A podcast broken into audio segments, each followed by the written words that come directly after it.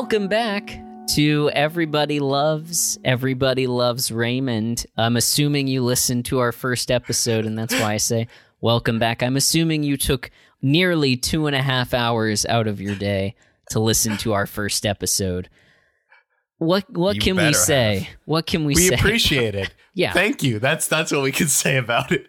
yeah, we're we're gonna do better. Let's let's put that on the line.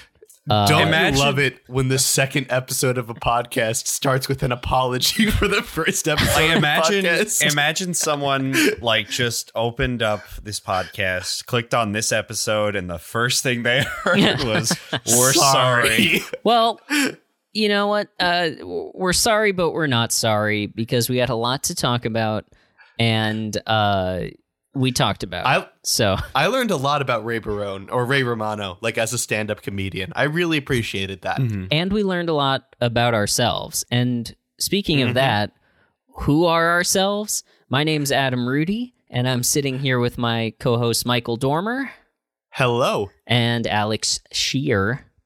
I am standing for Frank.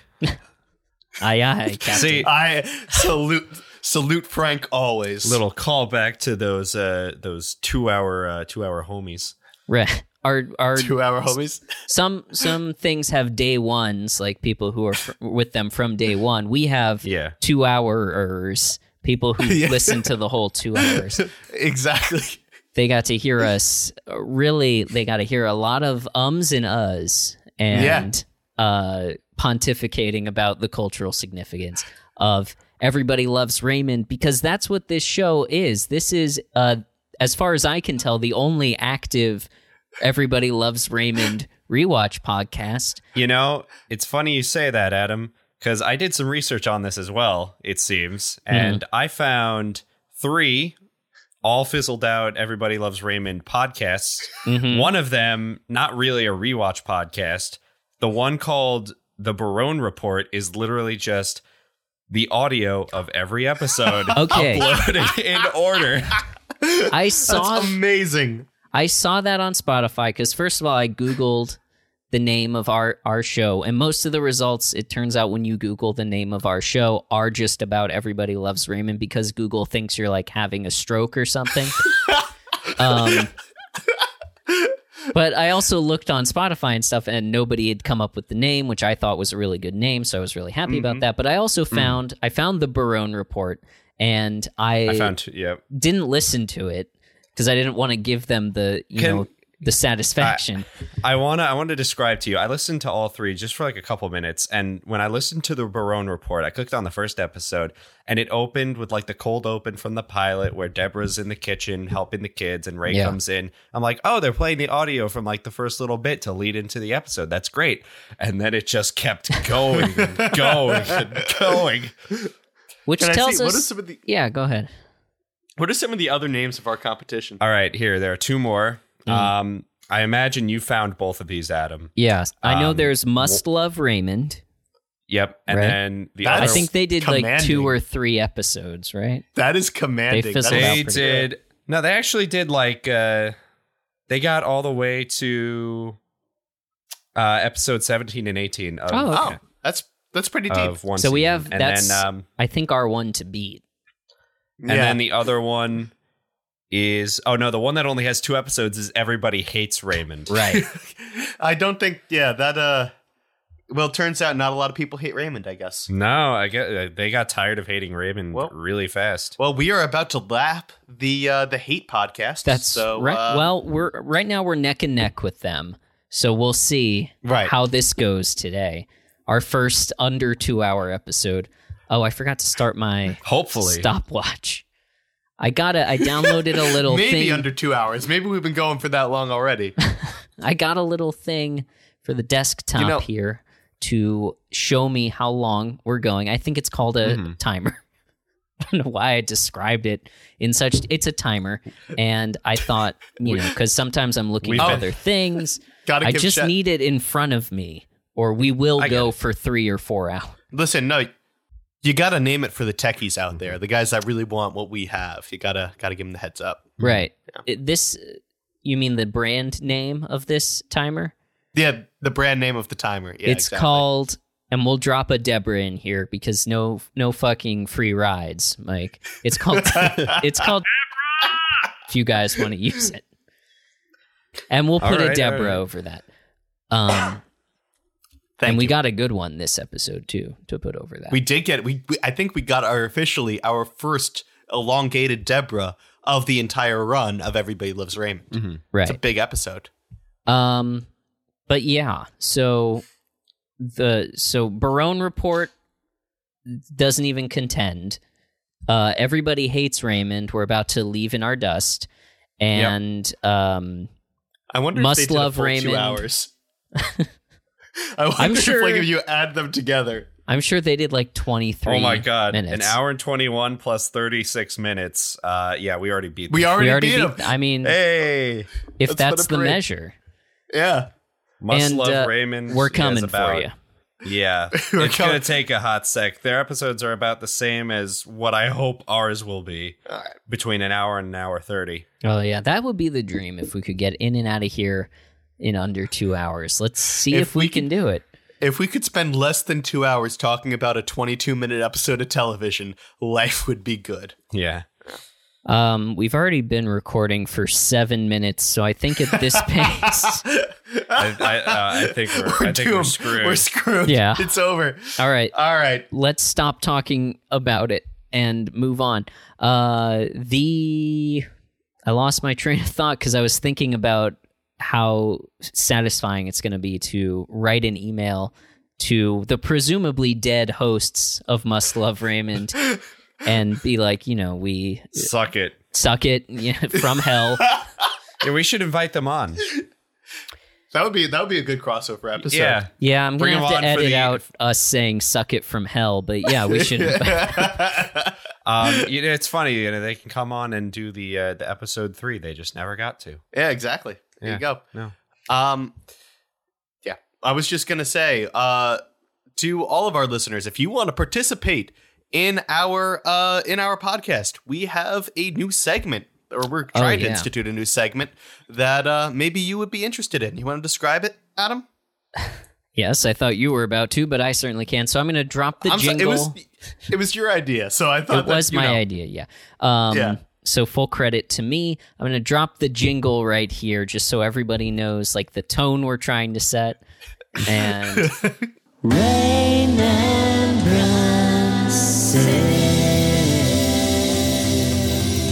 Yeah. so the name of the segment that I came up with, full credit to me, is Remembrances. And Remembrances. Okay. So the tone of Remembrances is going to be nostalgic and warm, and it's going to make you feel like you're back at home in your in law's house who live across the street from you. Because what we want to see is uh, clips or, you know, pictures or anything that uh, the cast of Everybody Loves Raymond has been up to outside of Everybody Loves Raymond that you find meaningful. So, Ray Romano's stand up, Brad Garrett's stand up, a cameo that you got from Brad Garrett and want to send to us. And also send us some of your money because that guy clearly you have money He's to burn expensive. if you're buying Brad Garrett cameos. But we want uh, you know, something to talk about outside of the episode. Uh, and and to sort of bring any listeners that we may have into this whole process. Yeah, I, I mean, I, I want to stress the barrier for entry on remembrances is shockingly low. if you are watching any movie and see Patricia Heaton or Ray Romano, fuck it. If you're what, you could send us clips of The Irishman, and we would we would play it on the air. We should do a Actually, this is not gonna be a good help- sped up. well. And we this will is thank not gonna um, help with our runtime, but Mhm.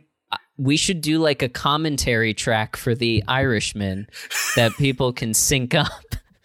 And it'll be silent for most of it, but then when Ray comes on screen, we'll be like, "There he is!" Hey! Where just every time Ray's on screen, all of us give our best Deborah for the entire time he appears. We could Right. probably record that in like 20 minutes. No, no, I mean, we it's a- it's we have to three and sit there and movie. watch it. Yeah. Oh, we actually have to do that. We can't fake it. No, we can't. What the hell are you talking about? Absolutely not. We just record like 30 seconds of like, yeah, Ray. And then we just kind of put it in where Oh, no. Okay. It might be I'm alone on inappropriate for the scene. You know, we need to be present for the arcs of all the characters to know. Mhm. Like maybe we're clapping for Ray, maybe we're mad at Ray. We don't know.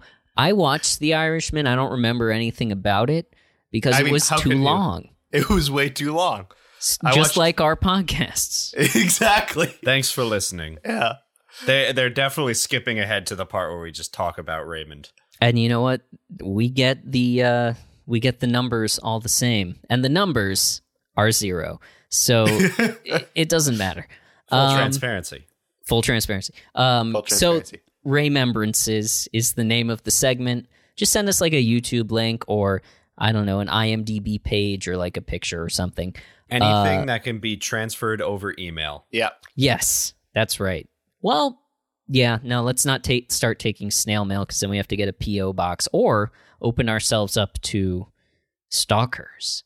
Let's start with email. Let's then start we'll, with then we'll see where we are in a month, and then we may allow stalkers. Okay, and then the the email address for Remembrances is going to be very simple. It's going to be Raymond at symbol postfun.info. That is R A Y M O N D at symbol P O S T F U N dot info. Like I information. also, I also want to stress that uh, th- this this is our email for this entire podcast. So if you want to ask us a question about any part of the show or Everybody Loves Raymond, if you want us to talk about a specific part, Or if in you want to send episode. us, you know, hate mail, that's also the Yeah. place to uh, to send it to. yeah, I thought about making it Raymond hate mail at postfun.info, but I thought short and sweet was the way to go. I just assume if we get anything, it's going to be either remembrances or hate mail. Hate mail. Yeah, Are we exactly. clear about what we're asking for from remembrances? Because I feel like it's not clear to me. Okay. even.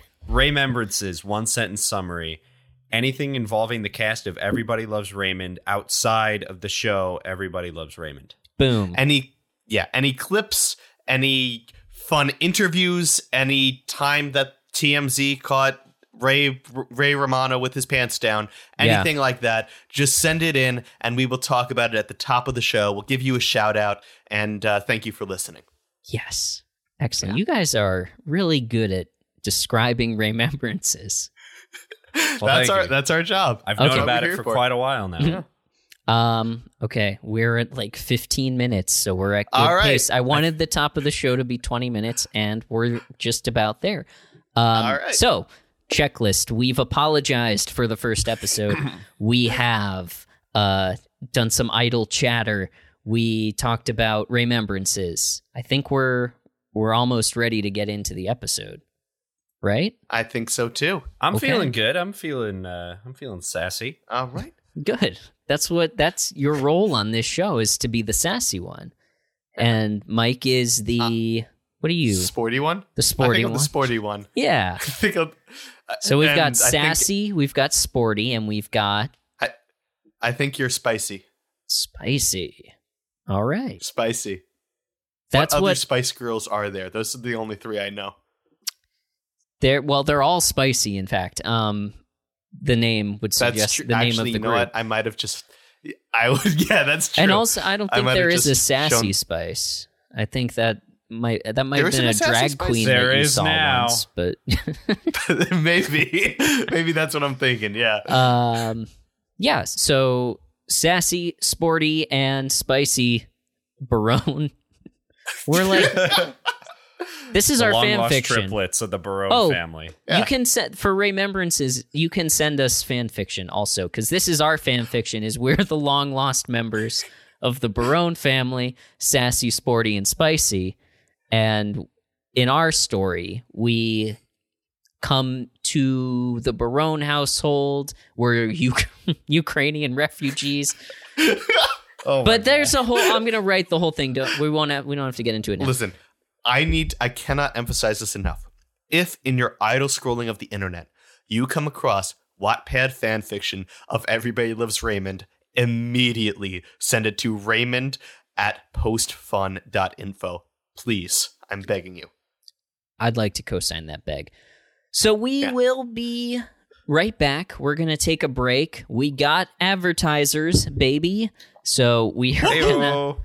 You're gonna hear an ad, and then we're gonna come back and talk about uh, season one, episode two of Everybody Loves Raymond. I love you. I love you. I love you. Thanks for listening to season one of Everybody Loves Everybody Loves Raymond. I'm coming at you from the future to replace what used to be an ad for a product or service with an ad for the BarONUS zONUS, our pay what you want bonus feed, where we play games, cover Ray's other work, and more. It's not a subscription. A one time donation gets you lifetime access to our monthly bonus episodes, plus a shout out on the show. And if you're listening to season one now, give it, you know, 50 or 60 episodes, but you will hear your first name. Plus, a chance to speak with someone at your bank when they flag the charge as suspicious and decline it. So go to postfun.org slash donate today and hey, let them know that Raymond sent you. Welcome back. I hope you enjoyed that authentic and uh, heartfelt ad read. Um, Alex did a great job with that, and we thank him for it. Hey, Uh, Thank you. Alex. Yeah, no, I, I worked really hard on that. I studied. About that really hard. was very impressed with all the accents that you sent us too, all the different different takes. That yeah, you. and you Yeah. were doing like a. I like the one where you were doing like a the clumps thing, where you were all the different characters, um, having Yeah. like, but it was like a dramatic clumps where you were, uh, you know, di- consoling one of the other clumps about you know the abortion they had just gotten. It really was a tearjerker, I- honestly, and yeah. all tied back to the sponsor. I was very impressed. So, episode two. Episode two, season one, episode two of everybody. what was the title of this one? Want to take a guess, Mike? Uh, w- can I take? You want me to take Yeah, a guess? take a was it guess. "I Love You"? Yeah, What's it the name of the episode? "I Love You." Awesome. Yes, it was. All right. I have a lot of thoughts on this episode, Yeah. generally speaking. Before we dive into like, I mean, we can walk through beat by beat. I'm fine with that. But just overall, I thought this was a really, really interesting departure. Last episode, for those of you that uh, might have been a while since you've sat and listened to our classic two hour special. Um, last episode, we talked a bit about like ranking Ray as a dad.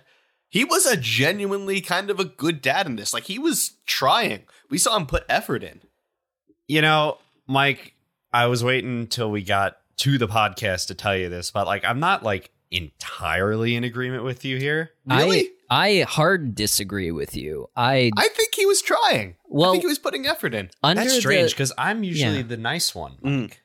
Mike. under the framework that we set out in the first episode, um, Yeah. in Act Four of the first episode after intermission, um, we said that we were going to be evaluating him not just as his performance as a father, but also as a husband. Right. And as a husband, Jesus Christ, I mean, Yeah, that's kind of where my problems lie as well. Mhm. To to to uh, clarify, we're using a one to ten scale uh, meter, ten being the best, one being the worst, and we left Ray off, I believe, at At a a, an yeah, agreed we, we upon ranked him as a five, last time. Yeah. and you know plenty plenty of potential to go up and down and i'm excited to kind of see how he goes uh, throughout this episode Mhm. and where he ends up I figured out how to pronounce it.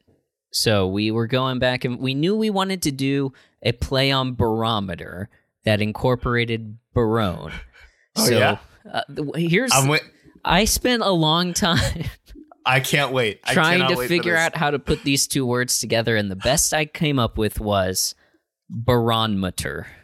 barometer barometer. That's not bad. A Yeah. little clunky still, but you know what? We'll There's take it. look, I try because if you take away too many letters from barone, it just becomes barometer and it becomes True. meaningless. Yeah. Why But- not just barometer Well, I think the way that you're pronouncing it is just a slightly different. How are you spelling it in your mind with barometer? barone and then mater See, to me, that reads as baronometer. Like I see that as an ad- an additional syllable. okay How about Barone? Hi- what about Barone hyphen meter? And we, we pronounce it Barone meter. I fucking hate that. I gotta just All right. honestly, you dare bring a hyphen This is a Into- hyphen free zone, my friend. All right. my podcast? My this is by the way, I'm taking over. I'm the host, and now you two are my sidekicks because of those hyphens. If Hey, you I had nothing to do apologize, with you get promoted back. Okay, so Alex and I'm I are the gonna- co-hosts. I'm not going to apologize for my hyphen. I stand by it. Dan. All right, Mike, you're our forever guest. All right. That's fair. Uh, why don't we just start at the beginning? yeah. Yeah. Okay. With well, the classic bit. One thing that I um, wanted to say before is just to note some of the changes from the pilot, Yes. um, which we do see in the cold open. So the big change is the set has been not completely redesigned, but there's a good number of changes to the set. Mhm. Maybe you know they get a little more money from Les Moonves, the disgraced former president of CBS. Disavowed. was he Yeah, disavowed. disavowed, disavowed? But was he working on Raymond? Yeah. Uh, oh wow. There are some stories uh, on the Wikipedia page. Um, nothing salacious, but he's mentioned a couple times. Oh, okay. So they probably got a little bit more money. They could make a nicer set, and they did. I like the. This is the classic set that lives in my memory. That Same. I'm going to decorate my own house. Like, uh, if this podcast takes off and I can afford a house, we need Don't- Tear it all down and reconstruct the Raymond set exactly. brick by brick. Yeah. But the other change uh, from the pilot is the twins, who we'll see in a later uh, scene. We'll see an awful lot of them. Oh yeah, Uh, they were recast. So Madylin Sweeten, who plays Allie, her brothers Sawyer and Sullivan get cast uh, to replace the twins from the pilot, whose names I'm not going to look up. Uh, and they also changed the names of the twins to Jeffrey and Michael, which Oh. they are for the rest of the. Yeah, we talked about it last time. I think yeah, we yeah, talked I about thought, this I last thought they time. I thought they survived as uh, Matthew and Gregory for an entire season. I didn't realize that they. Uh, I don't think did we get a twins name drop in this? Not this one, I don't think. Okay, but yeah, Oh, I thought that it was an entire season. But okay, yeah, I'm pretty sure like that seems like something that would change right after the pilot. Yeah. Like those are the kinds of changes that happen like from pilot to the rest of the season. right, Yeah. yeah. I agree. Um, that was probably a. They probably had a nice little lunchtime session where Phil Rosenthal and Ray Romano sat across from each other in that legendary writers' room.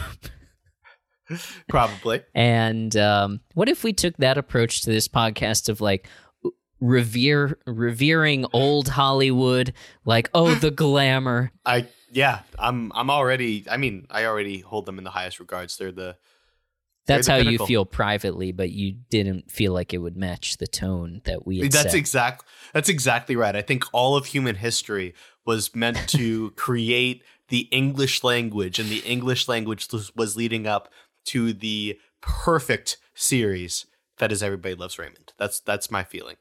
And now we're done. Agree. Yeah. Mm-hmm. Now we're done. Now we're done. There's no point in making any other media. Oh, We've okay. done it. We've peaked out. We've peaked Everybody out. loves them. Yeah.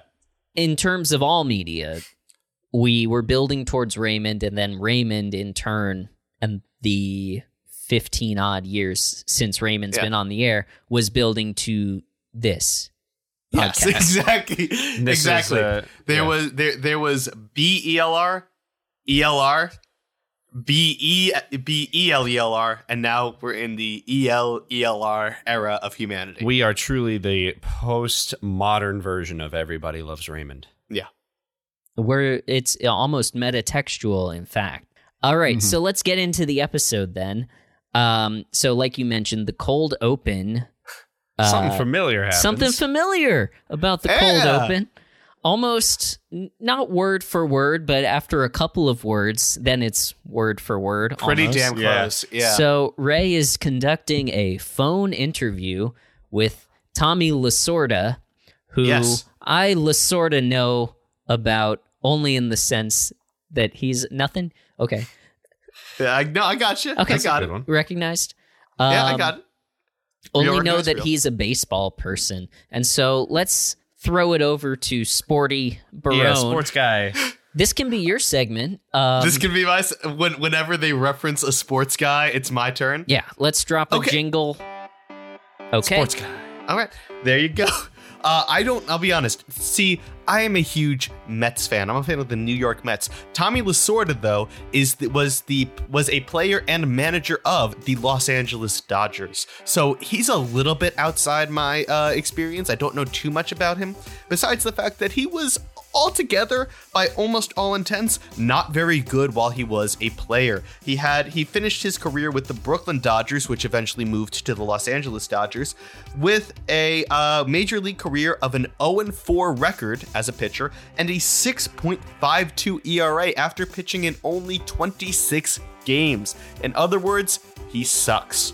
But he be- he became uh famous as becoming a coach and uh, the manager later on the manager of the LA Dodgers. Um, he was clearly very a recognizable name, but what's interesting to me is that um, it says here that his career ended in 1996, which is when this episode aired. So I'm wondering if the implication is that uh, Ray Barone is interviewing uh, Tommy Lasorda as kind of a like you know final reflections on his career as an MLB You know, uh, manager. Mike, I think that's actually what he said in the episode. I think, like, you know, now that you're retiring, where do you think you're gonna go? And then Oh. he leads into the bit. In which case, Yeah. that's a that's a huge get for Newsday as a whole. Forget I about know, Ray like Barone. ripped from the Yeah. headline. What is this? Law and Order Special Yeah. Barones Yeah. Unit? I can't believe they got him. Like Yeah. even on the phone, like they call, they he mm, answered. Well- like he was there. W- n- Well, we don't hear him on the other end of the phone.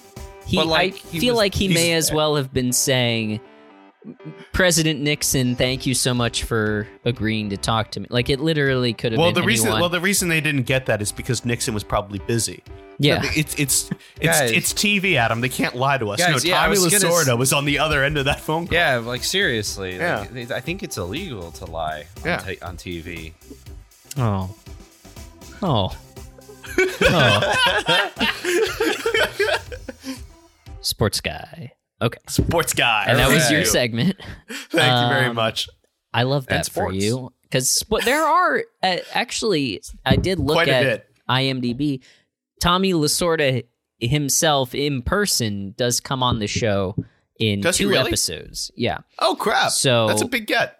yeah, and then I know Kareem Abdul-Jabbar is on the show at some point. So we'll have plenty Then- of opportunities to throw to sports guy. Yeah, sports. My guy. favorite, uh, the 1986 Mets eventually make an appearance, so I'll be I'll be all over that. All one. of them? Yeah, Great, Adam. Uh, we don't. We don't even have to few. go to that episode, Adam. That could just be Mike. I could just be talking about the 86 Mets. There are enough documentaries about the 86 Mets that I could just talk about them for for three hours. Can I ask you a question? Is that Yeah, when was Keith Hernandez?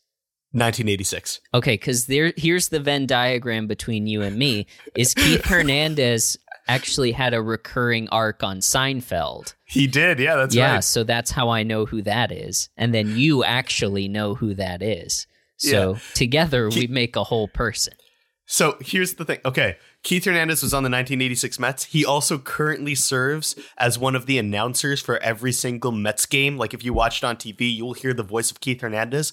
He talks about Seinfeld not infrequently. Like it comes up a, a couple times a season that he talks about his experiences with like the the Magic Loogie episode and all of that stuff. It's really So kind of cool. he, he drops in occasional, or not an occasional, but a frequent, you know, when Jerry and I were on set, like things like that. it's more of like Jerry's a big Mets fan, so he will occasionally drop by the booth himself, and sometimes they'll just, you know, they'll be le- they'll be referencing 1986, and Gary, one of his, or Ron, like the co-anchors of the of the program, Of will occasionally be like, you know.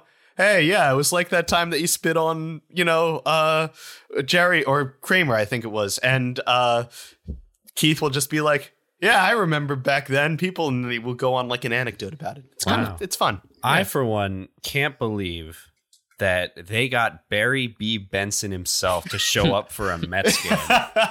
yeah, you know what? Yeah, it's Um, uh, it's a big get for them too. Yeah, the three of us uh, we tie in nicely to this because the three of us were at Jerry Seinfeld Day They at were, City yeah. Field Yeah. And we, we got still have the bobblehead. Yeah. bobbleheads, and we got to see him throw out the first pitch from, I believe, the last row. literally, literally behind us was a fence, and behind that was the parking lot. It was we were right there. Yeah, Good times. it was a Um, great day. That was see, great. We, we're friends. Yeah. Just to prove to anyone that doubted, is that we what that we was? hung out once. Yeah, Yes. Okay. So, sports guy. Um, Sports guy. Tommy Lasorda is on the phone. Ray is interviewing him about his retirement. This is ripped from the headlines. Um, and then Allie walks into the living room from the kitchen holding a cookie. And I guess I can pull it up and play it, but I don't know if it's even Ready worth that hear the- because we heard this- it last time. Yeah, I was about to say. yeah, It's exactly. The same. Hold on. Gotta go It's the scrub, scrub. And fast forward a little bit. Bring on, where do you think you're going with that cookie? Put the cookie down. Oh, no, no, not you, Mr. Lasorda, no. Uh, did I, I scared you? Oh, I didn't mean to scare you. Oh, I didn't know you were eating a cookie. So if that's the like it. first time you're hearing that joke, that's good. Like that's a great.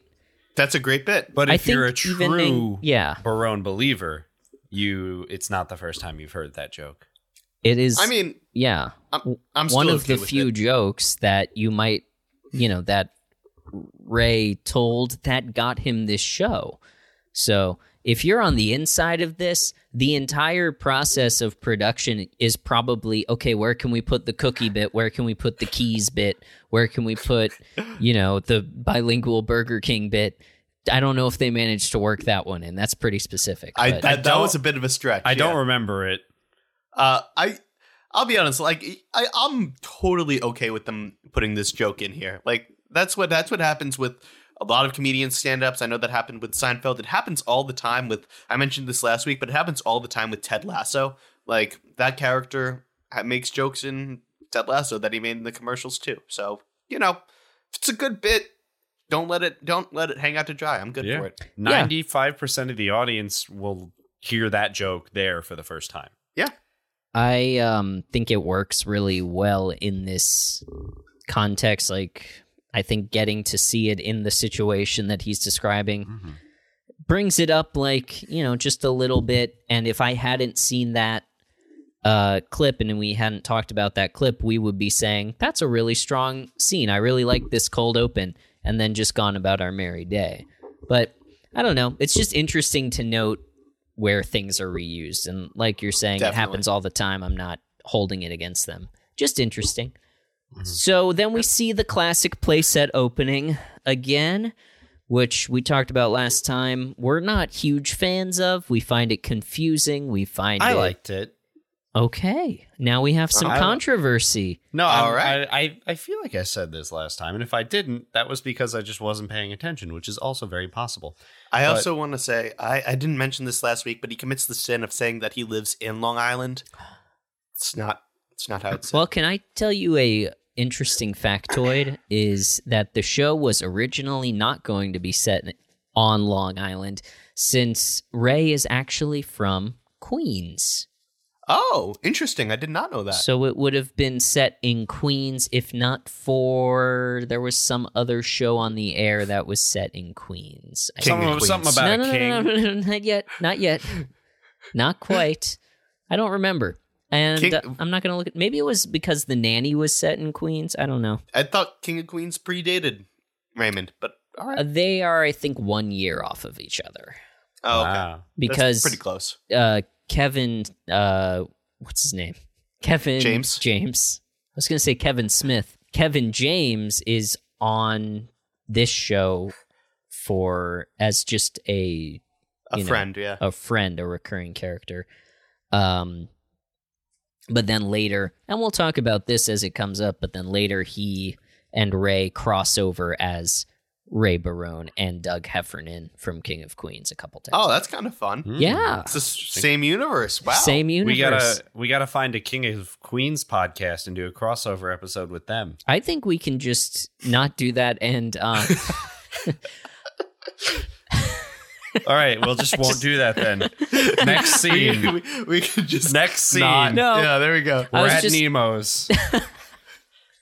I was gonna say we can just do it ourselves as like a fun little bonus episode. We can do that episode of the King of Queens. Yeah. Cool. I'm sorry for shutting down all of your ideas. It was Alex funny just though. Alex just wants to make friends. No, on I just- podcast. That's that's his. Uh, yeah. yeah, let's find a Friends podcast and be Oh, hang out with them. Yeah. I've never seen Friends. Um, Maybe that could be a. We'll do a spin off where it's just you alone in your room and you've just watched an episode of Friends and you just Oh talk my God. to yourself about it. that's a great episode for a Friends rewatch podcast. I need friends. Yeah, that's a good like, it's the premise. That's, Friends that's a good logo. title. Yeah, there you go. Yeah. Anyway, we're at Anyway, Nemo's. this is Anyway. Alex's last episode before he goes Yeah. big. Goodbye, everyone. Yeah. Spotify just called. They're offering you a deal for 14 million per episode. No thanks. yeah. Yeah. But you There's no have Raymond to in have Joe Rogan on every time. Every single time. It's not worth it. Chandler looks like he eats elk meat. Sorry. if anyone, anyway. okay, no, you know what? Let's talk about it. If anyone on the Friends cast, we're at 45 minutes. If anyone on the Friends cast were to, what podcasts do you think each of the friends listen to? I think Joey is a uh, Joe Rogan guy. Not You just think because Joey of the is? I think I thought, Joey I thought is. Chandler would be. No, I think Chandler probably listens to Conan or like Dax Hmm. Shepard, and he's like, you know, one of these days, my sarcastic comments are gonna get me on with Conan. Mm-hmm. Conan's gonna want to be my friend. Um, so what's the what? Where does Ross fit into this? What's the podcast Ross for is listening to people? like for sociopaths. sociopaths? yeah, Um, exactly. Ross l- doesn't listen to podcasts. He listens to like court testimony of people who've been kidnapped. He listens. He listens to the Barone report. That's that's what that's what Ross listens to. uh, Okay, so let's uh yeah, we're all the we're girls just Nemo's- listen to Call Her Daddy. Yeah. Okay. Scene two. There we go. We're at Nemo's.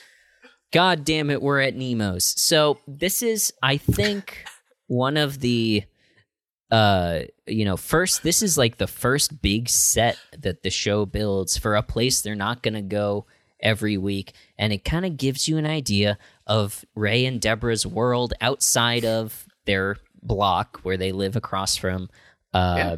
Marie and Frank. And Absolutely. of course, it's an Italian restaurant because they're the Barones. You've But heard also- them reported on. These are To the be- Barones. And they're also yeah. To be fair, Adam, Lynbrook, there's all there's only like 20 restaurants, 17 of them are pizza places. Well, yeah, we're on Long Island. Like, this, like it, you blink, you're gonna like you turn around, you're gonna find a, an Italian restaurant on Long Island. Yeah, it's like the primary cuisine. Mhm. Not that I'm complaining. I love No, it, nope, nope. but yeah. Are you- Pizza and bagels. I am 50% Italian by heritage. Do you, Mm-hmm. Okay. either of you, you're like Irish, right, Mike? Yes, I and I- Alex, I, you're. I am the Italian as well. My mom's mom side is Sicily. My mom's dad's side is Germany. I don't know. I I got to do or something. Give my DNA to the government. We're not sponsored by. Give oh yeah, give over him a that. Deborah. Yeah, give him a Deborah. It's a, just a DNA testing free rides. site.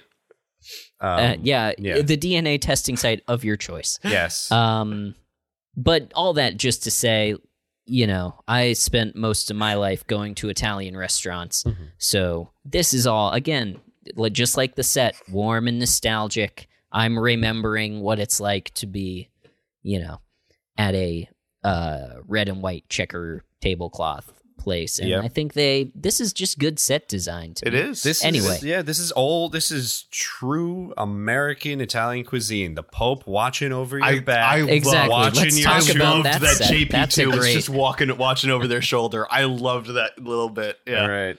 You want to Yeah, be Pope really guy funny. too, Mike? What? You want to be Pope guy too? Do I want to be? I don't know enough about church history to be Pope guy. All right. Well, it's not you. You've gotten mad at me in the past for is that the one that I called a Nazi and you were mad at me? No, that was Benedict that you Okay. called the Nazi, Benedict the Sixteenth, who was the successor to JP2. So Okay. Benedict so isn't around JP yet. is all right. Well, I mean, he probably he he probably played well. He was old. He was senile. He wasn't really that great. But like, t- people got away. The reason the church scandal got as big as it was was probably because JP two was in charge. But we All he's right. a, but he's a saint, so we love him. So Disavowed. mm, I'm not going to do that. But you know, Eh, I'll I'm going to disavow. All it The, I'm going to disavow the scandal. I'll say that. I'll Mm, do. I I'll do a a whole milk disavow. All right, all right. anyway, He's a saint. and- he's one of the great popes of history. Anyway, continue.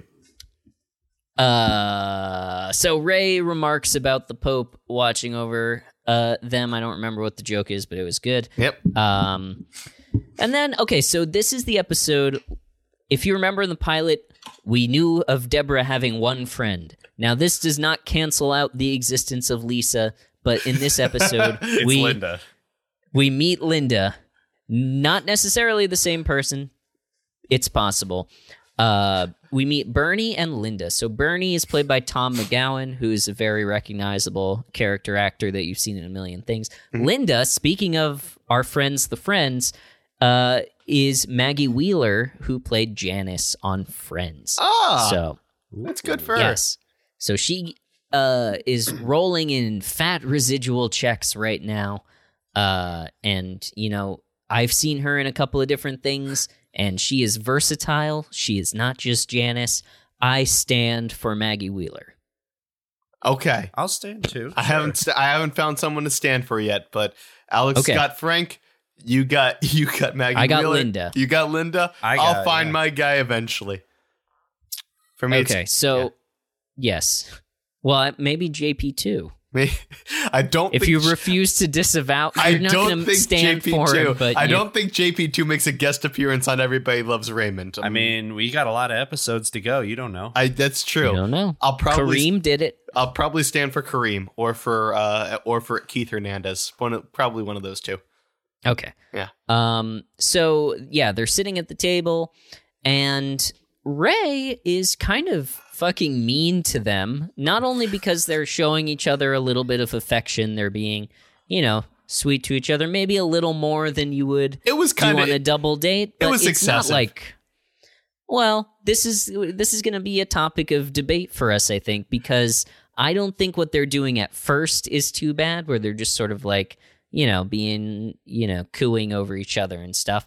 But Ray is Ray is kind of mean to them in in shaming them for doing that, and then he sort of calls Bernie fat, which is you yeah, know that's not cool. that's mean also. um but then, you know, I am a little bit on his side, especially because it appears to be a family restaurant once they start like feeling each other up, Bernie and Linda. Uh it does get a little excessive. Mhm. Um but during this uh you know, live sex show that's going on in Yeah. Nemos, uh Ray and Deborah sort of go back and forth a little bit about um you know, showing affection and Ray not always doing that or not really doing that at all, I should Mhm. say. I think the And- line. yeah. I think the line was Deborah saying like in response to like uh, Bernie and Linda going at it, like, "Oh, you got something for me, Ray?" And then Ray said like, "A gun." Was Something like, I don't know if it was a gun. Oh Jesus! Something I don't know like if that. it was a gun, but it I was yeah, it it was was. something like that. No, pull it up. I want to prove All right, to you I'll that I'm right. All right, cool, cool, cool. Here we go. I think it was near Hold the on, end I of gotta the. skip I think it was intro. near the end of that scene. Eh, buffering. I watched this episode twice. I think I know what I'm talking about. Okay, ads are over. Okay, here's we're in Nemo's. Let me get to the. Okay, here we go. you got what I need, Ray. Huh? Gun? There it is. Oh, hey! what did I tell you? It's I also You were right. I also want to point out. yeah. we didn't talk about it. Can we comment on how the waitress just had a lit cigarette dangling from her Yeah. mouth as she delivered the food? I food? think that's funny. I Yeah, I think that's Uh, it's a funny choice. very funny, but also like it wasn't commented on or anything like that. And I was just, you know, I don't trust Nemos now. That's that's I mean, my thing. yeah, It was 20, that's kind of 25 like years ago. putting a a uh no i don't think that you could smoke and handle food at the same time in 1990s maybe I mean, i don't know no one's going to tweet about it. That's for sure. That's for day. That's uh, That is true. true. oh susie the waitress would get so canceled She today. would get she would get sacked. That would be it. That would be it. that for her. is uh susan Varon as susie the waitress Oh. who's in a total of eight episodes Oh well, good for her. i wrote that Look down at that. Um, but yeah, so yeah ray offers to kill deborah because because their friends love each And other I, I um, mean, okay, I think you're being a bit. It was a lot. What they were, they were straight up making out at the table.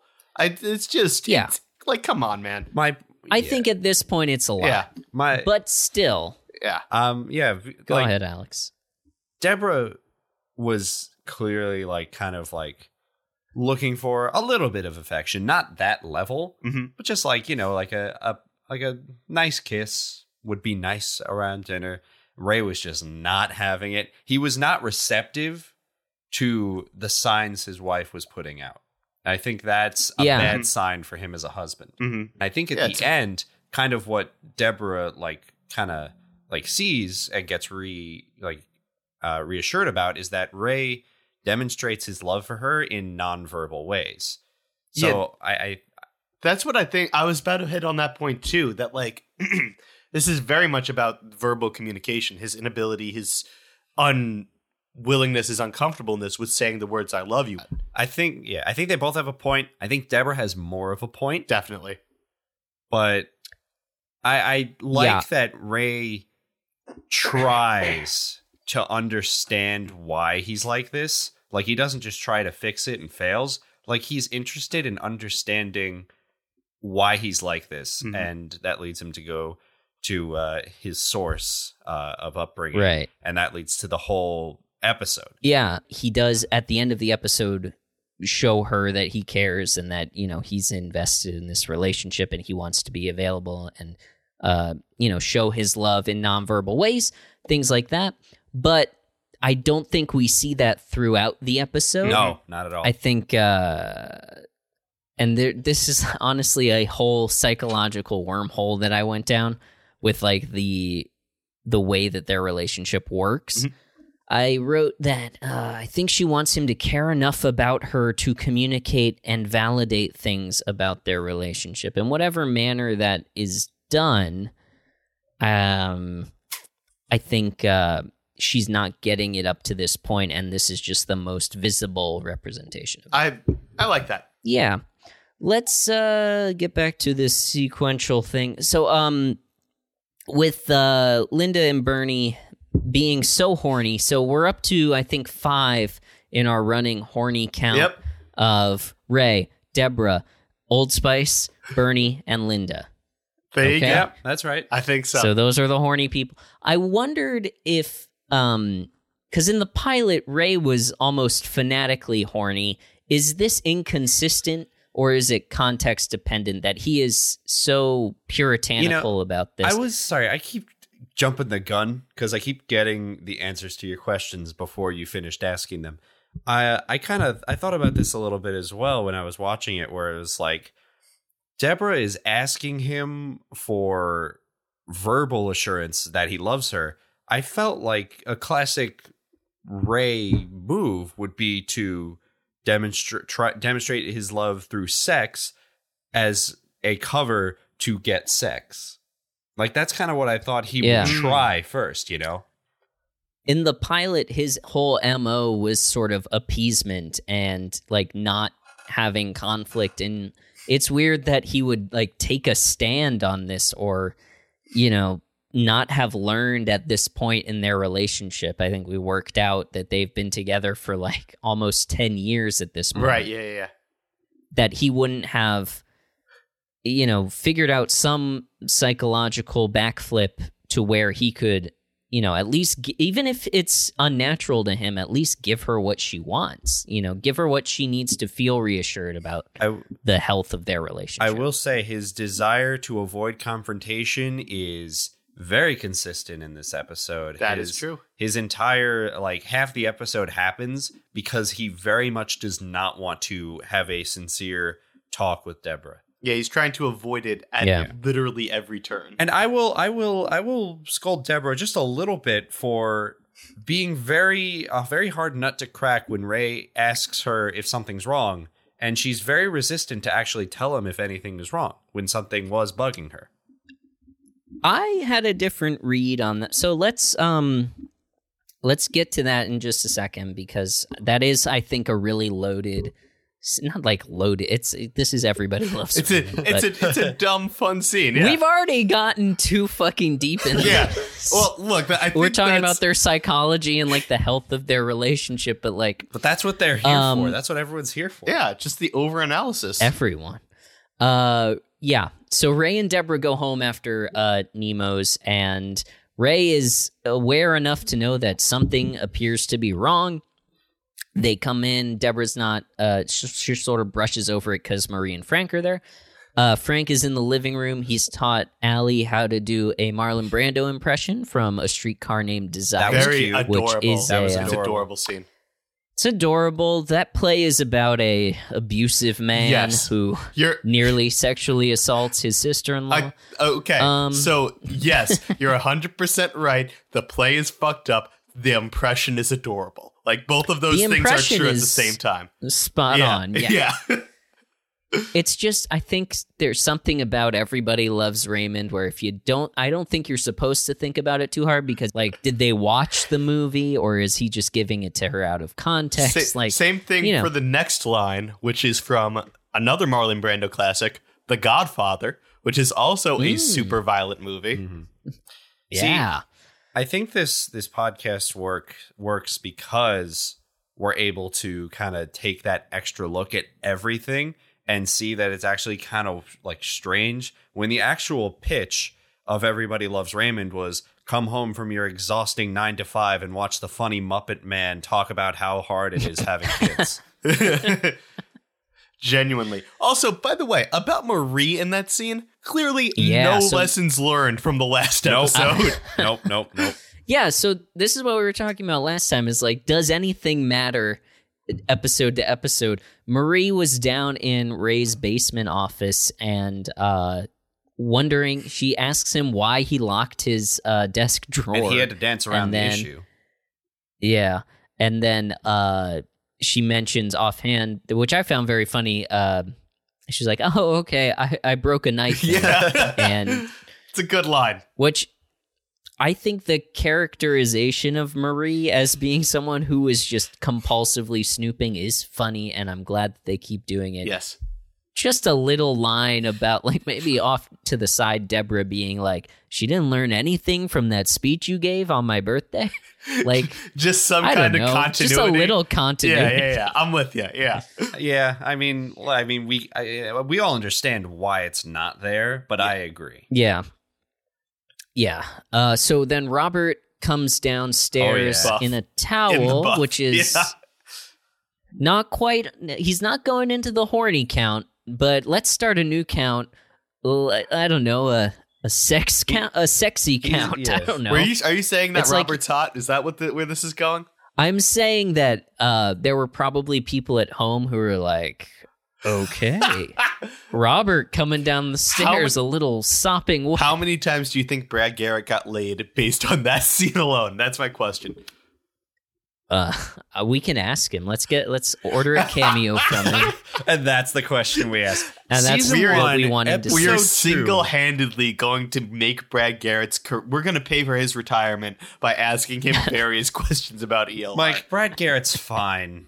He's fine. He has enough money. yeah, it's probably right. Yeah. it's probably right. Yeah, he's got people paying him seven hundred fifty dollars for uh, cameo. So Um, well, depending on how our, I mean, our ad reads were really good, so I think, I think we're gonna get there to where we can ask him as many questions as we want. And fun fact, Cameo owns the rights to um every cameo, Ah. so we actually could not play that on the show, oh, that's a but we could read a transcript. There you go. Okay, cool. So yeah, the dream is is alive. All right, so Robert, uh, by way of explanation, is naked and wet because he took a shower.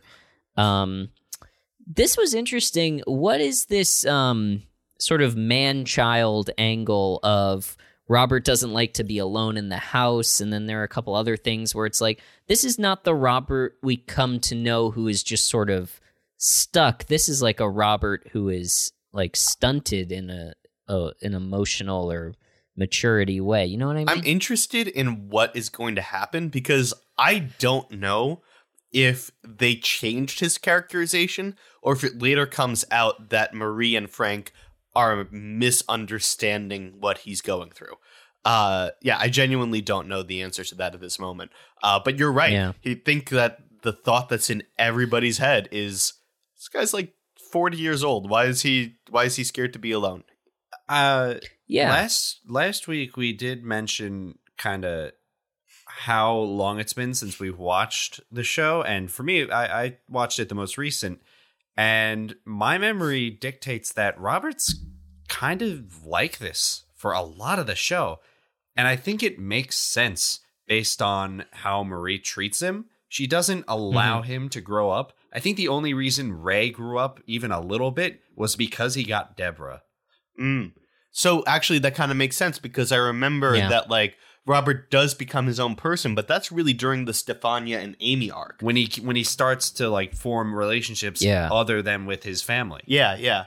So yeah, actually, I knew it changed at some point, and I, I think that's when it really happens. think I remember it. Yeah, being like an organic, like a the rare moment of continuity in this show Mhm. where Robert gains confidence, and then we see that reflected throughout yeah, exactly. the remaining episodes. Yeah, it'll be interesting to see uh, where that inflection point Yeah, is. we'll talk about where- that six years from now when we get to see exactly. Yeah, yeah. But still, it's gonna be pretty fun.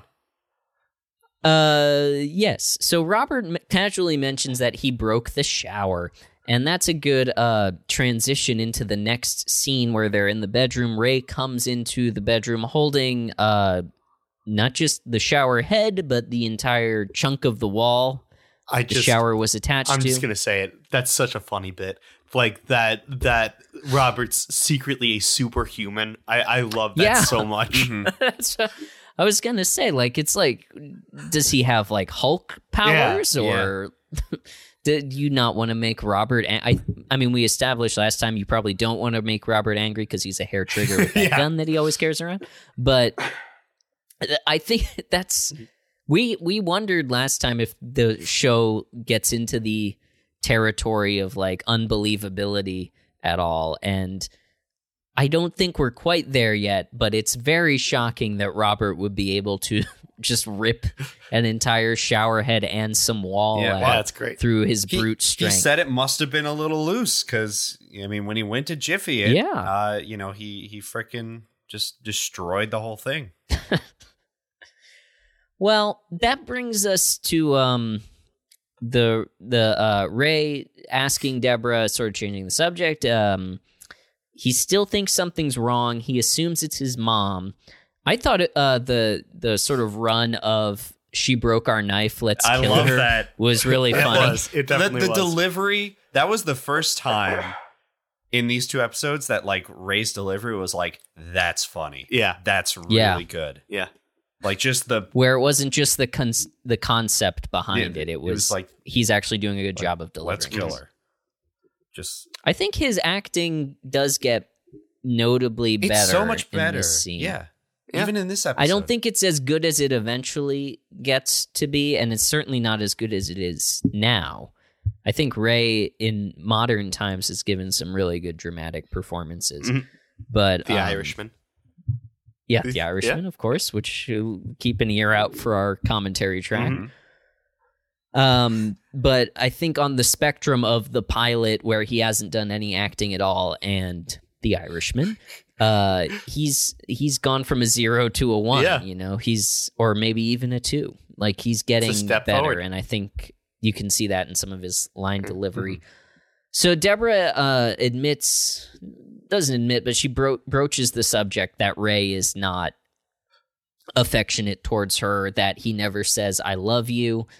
I find personally Ray's attitude about sort of public affection to be kind of puritanical, um, which again I f- I just noted it because it was inconsistent with the pilot. I felt like I felt like that Ray was like all you know horny all the time. I don't think it. I don't think it contradicts because we only saw Ray horny in the confines of his own home. Yeah, we don't really see That's him. true, we but don't see him out in public that mm. often.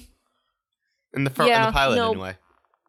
but they are home, and he's still sort of hemming and hawing about it. I oh, are you saying that he's hemming and hawing about it while they're in the bedroom? She says like you're saying he should have been kissing her right then and there. No, I'm saying he is when they're talking about generally showing affection. Um, he's acting like in this scene like he wasn't a super horn dog Mm. an unknown amount of time before in the previous episode. Right, right. What he's saying reads to me as a guy who is generally not comfortable showing affection, even in private. Mhm. So I, you know, Well, if that's the character choice that they're making for him moving forward, fine. And then we get to see him grow out of that at the end of the episode.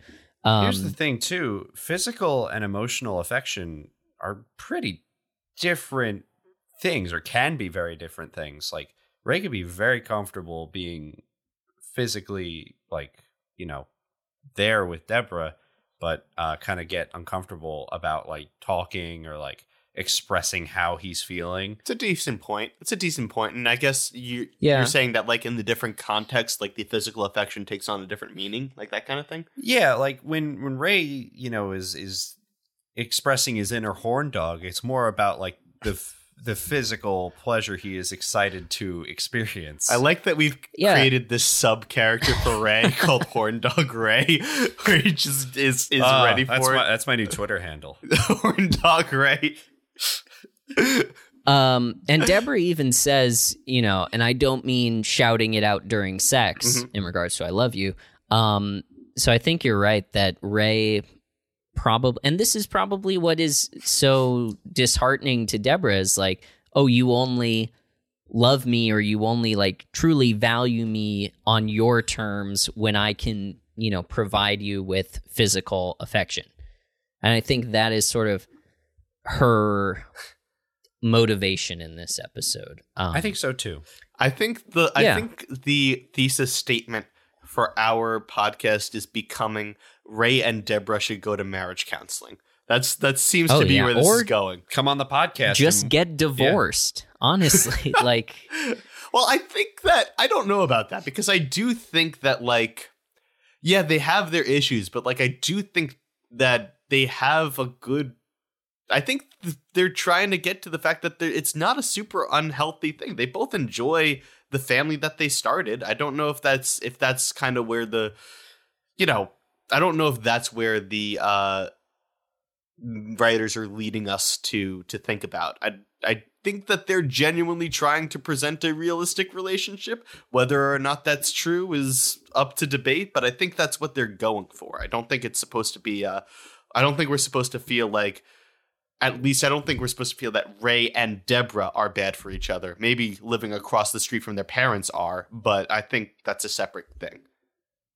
no, I think the first of all, I don't think the writers thought about it as much as we Mm. are. Um, but I my personal take on this is that Ray and Deborah are not bad for each other. I think Ray does not have the communicative or emotional tools, at least in this episode, to fully participate in their relationship. Mhm. And I feel for Deborah entirely. You know, that is not what they're. I, I understand that they're 10 years in and they're, you know, maybe some of the bloom is off the rose, as they say. But, um, I I don't uh I don't think she should tolerate it honestly. I think Ray is just not emotionally mature enough to handle this. Yeah. And I think that does stem from his parents. And if you'll indulge me, uh, this, this conversation about uh, kind of Ray and Deborah reminded me of probably my favorite quote uh, from a show called BoJack Horseman, which I, I talk about with Mike all way too time. much, all too much. It's Yeah. pro- it's it's my favorite show. It's a good show. Um, there's a quote from like a one one or two time appearing character, um, and this scene that he's in is set in like probably like the 30s or 40s, and he's with his wife, and his wife is like kind of like crying, and she's obviously very uh, upset, and he just goes like, "Well." As a modern American man, I was never, uh, I'm not prepared to handle a woman's emotions. I was never taught, and I will not learn. and then he leaves. That's perfect. Yeah. That entirely sums up Ray. Mm-hmm. I, thank you for sharing that. That's very good. Yes, of course. So, uh, yeah, the end of this scene, uh, Ray finally, uh, you know, like all emotionally stunted men, gets frustrated uh, and just asks her what she wants. And I felt like her, Patricia Heaton's performance in res- in response to that was like really surprisingly like real and like honest. Like she, I think up until this point in the scene, she's trying to slowly be vulnerable and sort of tell Ray how she's honestly feeling and sort of hint at a movement towards change in their relationship. And he reacts with frustration. And I think you really see her be sort of cowed by that. And uh, just the, you can almost see her like emotionally withdrawing at that Yeah. point. You know, she crosses her arms and sort of like changes the subject or starts to change the subject. Is that She when says, she- I don't know. Is that when she turns off the lights and gives up? Yeah. Yeah. like like it from her perspective, right? Like the whole night is Ray going, "What's wrong? What's wrong? What's wrong? What's wrong? What's wrong?" And then she tells him what's wrong, and then he shuts her down for it. Yeah. I think uh, it's just, you know, we were talking last time that we don't really get much character development from Deborah. I thought just that, like, physicality change Was great. at the end of this scene, like, told us so much about uh, where their relationship is at at this point, what her, uh, you know, and again, we're thinking about this more than we should, or, you know, it gave us a, a peek into her inner life that developed, I think just that developed her character a lot. I think so too. That's my read on I, it. I yeah. agree. And then the episode ends with a lovely little bit where, you know, she has that really emotional kind of like thought and then shuts off the light and Ray's like, "Wait, I have to pack." Yeah. He's like, hey, I'm still packing here. I still I thought that was delightful. It was a li- nice little, nice little joke. Okay. Anyway, next scene. So uh, the next morning, uh, Deborah is giving breakfast to the kids. Uh, Ray comes in and she gives, uh, he gives her a card, uh, which is a nice card, and uh, you know it shows. I think this is like we kind of see Ray having that, like you know, making that nonverbal effort. Well, it's also a half-assed she- attempt. I, I think I, this brings it down for me. I, I, this brings Ray down a point for me because like he did not he did this to get her to stop complaining. It was in the the card was in the fucking bag. He didn't even put it in it the was envelope. it was an Oh, yeah, yeah. like, it was an empty empty gesture. It actually was in the envelope, but he put the envelope back in the bag. yeah, exactly, exactly. Which is it on. that hard to just carry the envelope? I don't know. Where where are we on the Baronmeter for Ray right We- now? Because I'm sort of hovering at like a two. I'm gonna give him like a three. I don't. I, I don't think he can justify much higher than that. But yeah, I'm, I'm- somewhere around there. I am you know, I was I was thinking four. I think I'm also gonna go down to three. I'm with Mike on this one. I think Yeah. um, between the way he acted with Deborah the previous night and then this empty gesture in an attempt not to make her feel good, but to just resolve uh, and end this like problem, and then it not ending, Yeah. and then him complaining more. I- I'm gonna put him at a three right now. I think it's interesting that he thinks that the card saying "I love you" will somehow absolve him of the need to change. Yeah. you know, I think that's Yeah. that's sort of been up to this point at least. Ray's whole motivation is like, if I just appease them, I'm not going to have to change. Can we I have also- I just. I it flashes me back to a bit of believe it or not Kevin James stand up where he uh he makes a joke it's basically he makes a joke about like how you know, his his I forget if he said if it was his girlfriend or his wife, whatever, gets really really excited whenever he brings home a card from the store, and he makes a bit about how like it's not really much of an effort because he fills it out at the stop sign. He does some good physical comedy, but this strikes me as like Ray saw that bit of comedy and took it seriously as like, oh, that's how I get out of this mess. Yeah. Well, also Ray didn't fill it out. No, he did. You're I- right. This is a pre. He wrote. I don't I- remember I what remember Deborah said, what he but he wrote. wrote. Yeah. I, I have to I have to enunciate with this. He wrote, "Okay, Ray," and then I Yeah. just have to stress, Raymond Barone is a professional writer.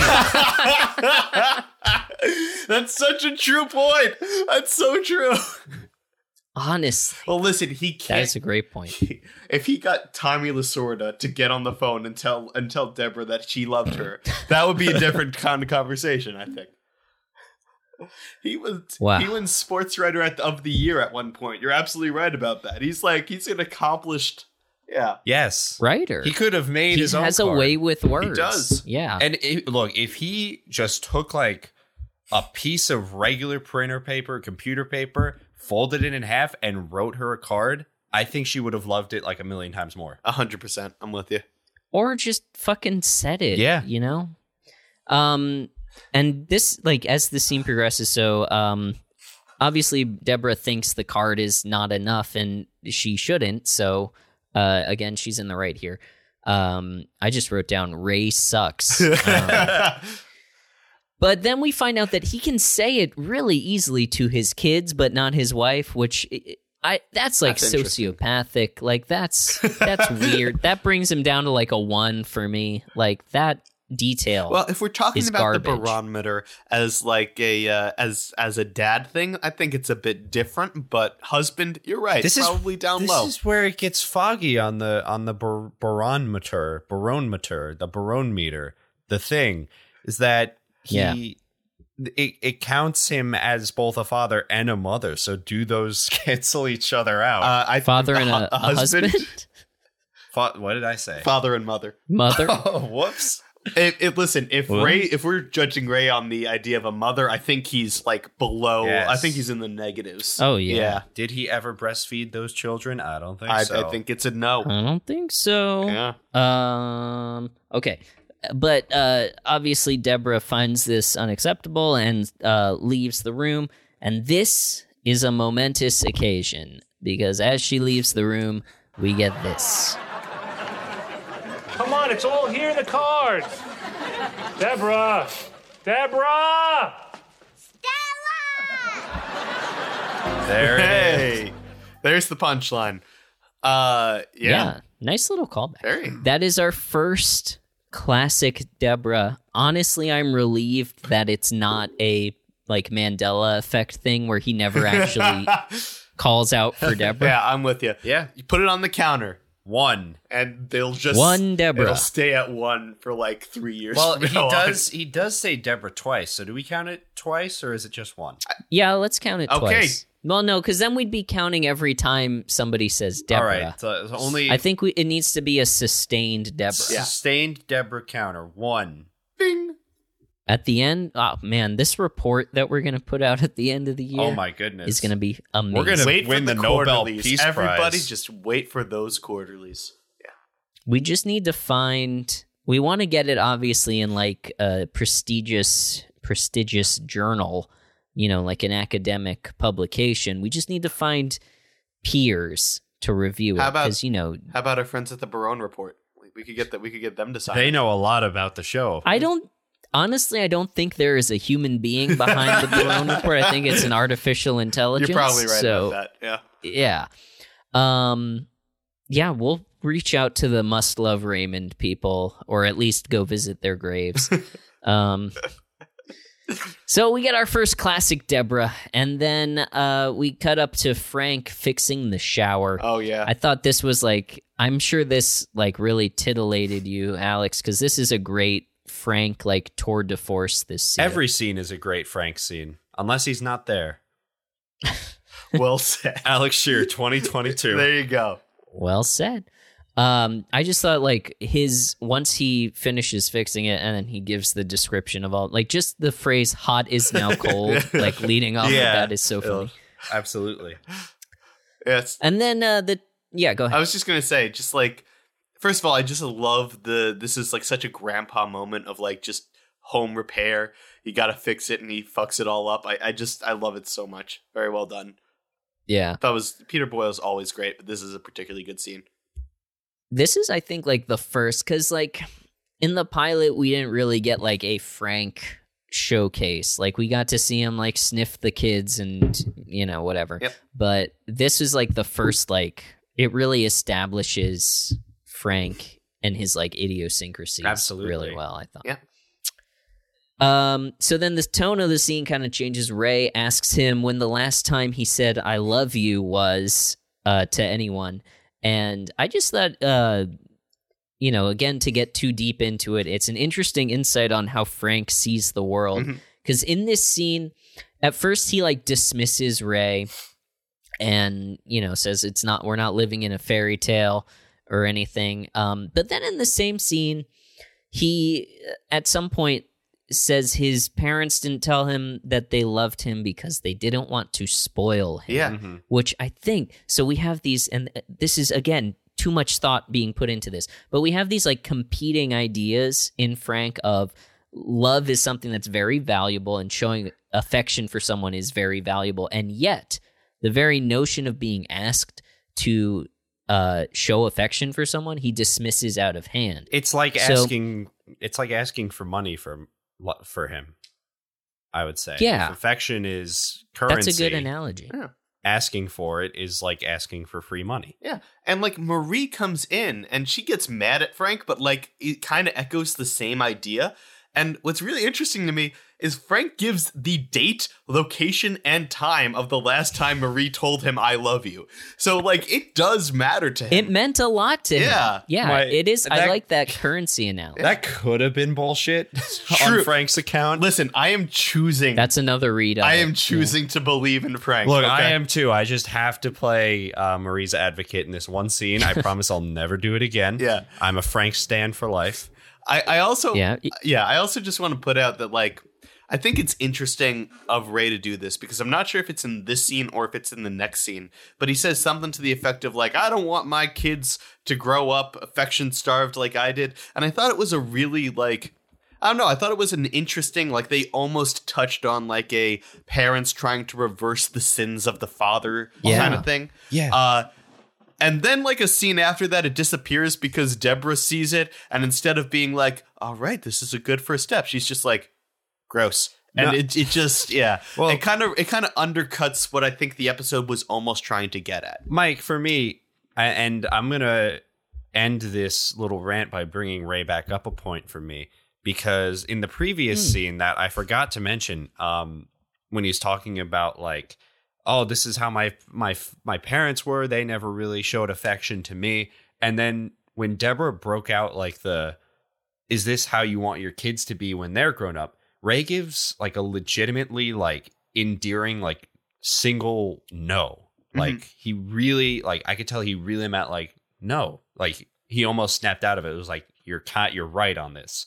And then he goes Yeah. to Frank and he expresses that same sentiment. You could tell what Deborah said stuck with him going into this uh, discussion. That's one of his main arguing points. And I think that's what gets it through to Marie and Frank too. And that's why they do what they do in the following scene. Yeah, Um, so I think Yeah, I, I also would Yeah. bump Ray up just for having the intention to change or at least to explore the idea of change and to look retrospectively at why is why am I like this. Um I think that brings him up from like I think I had him at a did I have a You had him at a, a one two. or a you had two? him at two. All right. I think. I'll bump him up to maybe a f- cautious 4. I'm Cautious for. I'm at four as well. yeah. Okay, okay. I'll, I think I'll meet the you will there. to change is important. I'll meet you there. I'll meet you there. Okay. Um. Yes. So. Uh, oh, I also just wanted to mention Marie when she. Oh, two thoughts. Marie when she enters, throwing the tuna fish sandwich into the sink is fucking hilarious. so funny. And that's real. Just her fucking comic timing is so good. Yeah. She is the best performer on this show. I stand for Marie a hundred I really like I, I love it because she like when she's going off at Frank, she stammers for a second and then she's just like she saw she you know forget this tuna fish. then she throws it. Yeah. like you could see her whole like mental process, and it feels very human, very Yeah. real. yeah. Yeah. Um, the other thought was just like what you were saying about the the money analogy for affection and love. The fact that um, Frank has sort of these competing ideas of you know it's valuable, but it's also precious and shouldn't be used. You know, uh, it should be used sparingly.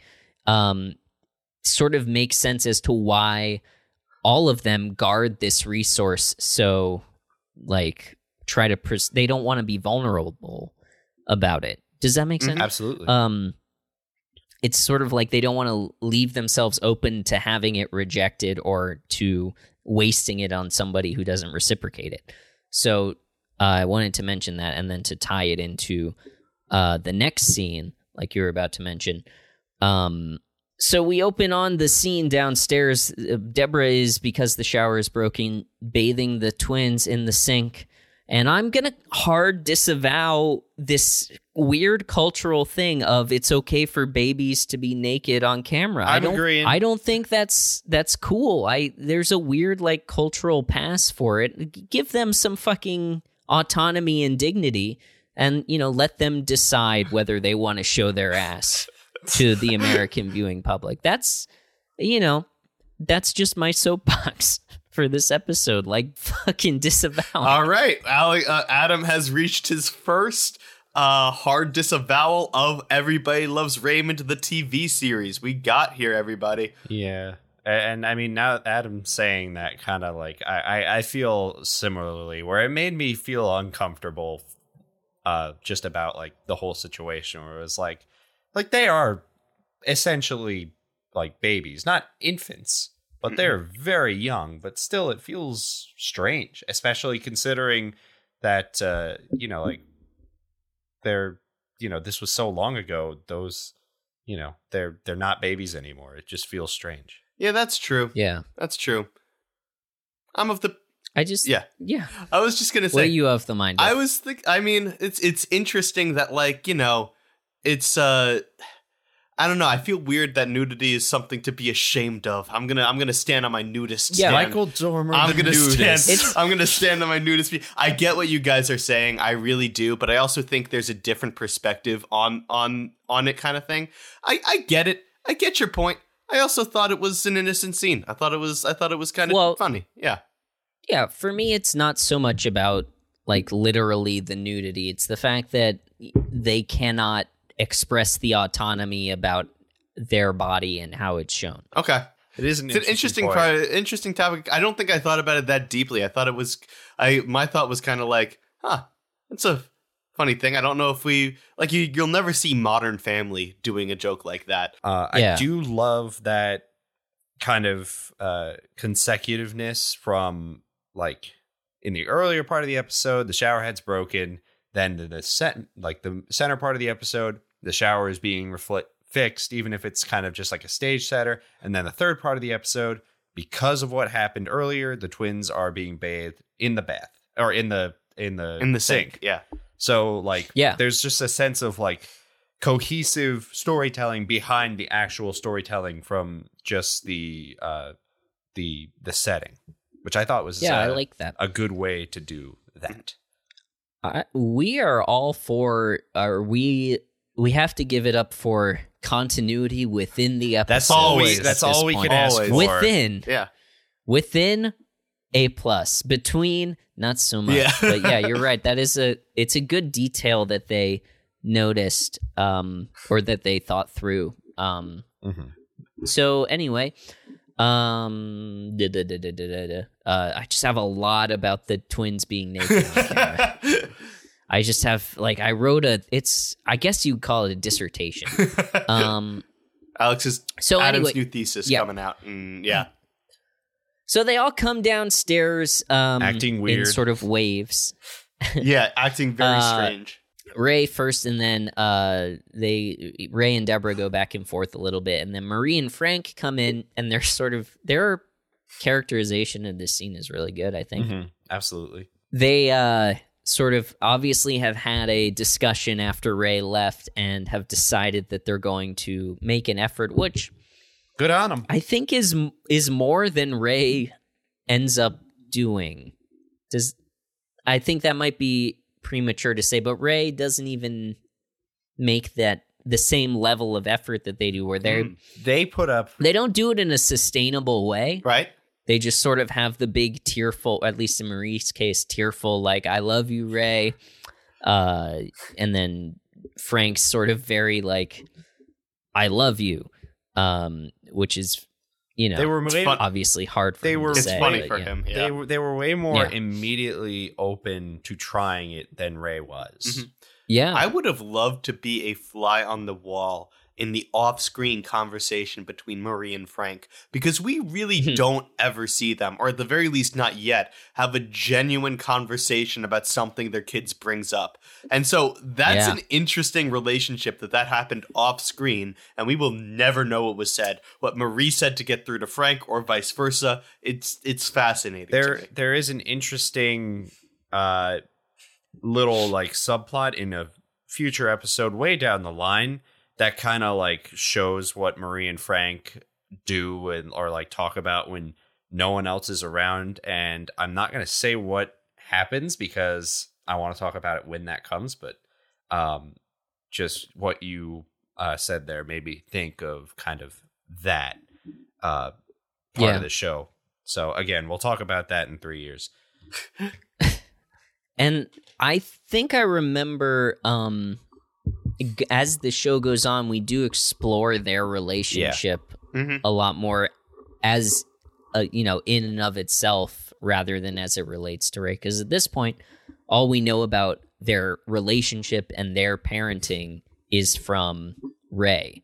You know, and looking retrospectively or assuming things retrospectively about what they must have done to create the monster. Like, let's just put it all out there: the monster that is Ray Barone. The monster that everybody loves.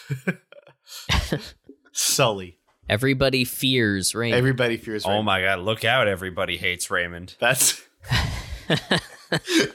I kind of want to do an "Everybody Loves Raymond" parody that's like horror. I just just to put that title out there. you could you could definitely edit this show to be like you know maybe not like a slasher but you could edit it to be like dexter or something a psychological thriller like Clo- Psycho, Cloverfield yeah. Nine kind of thing. Yeah. sure Yeah.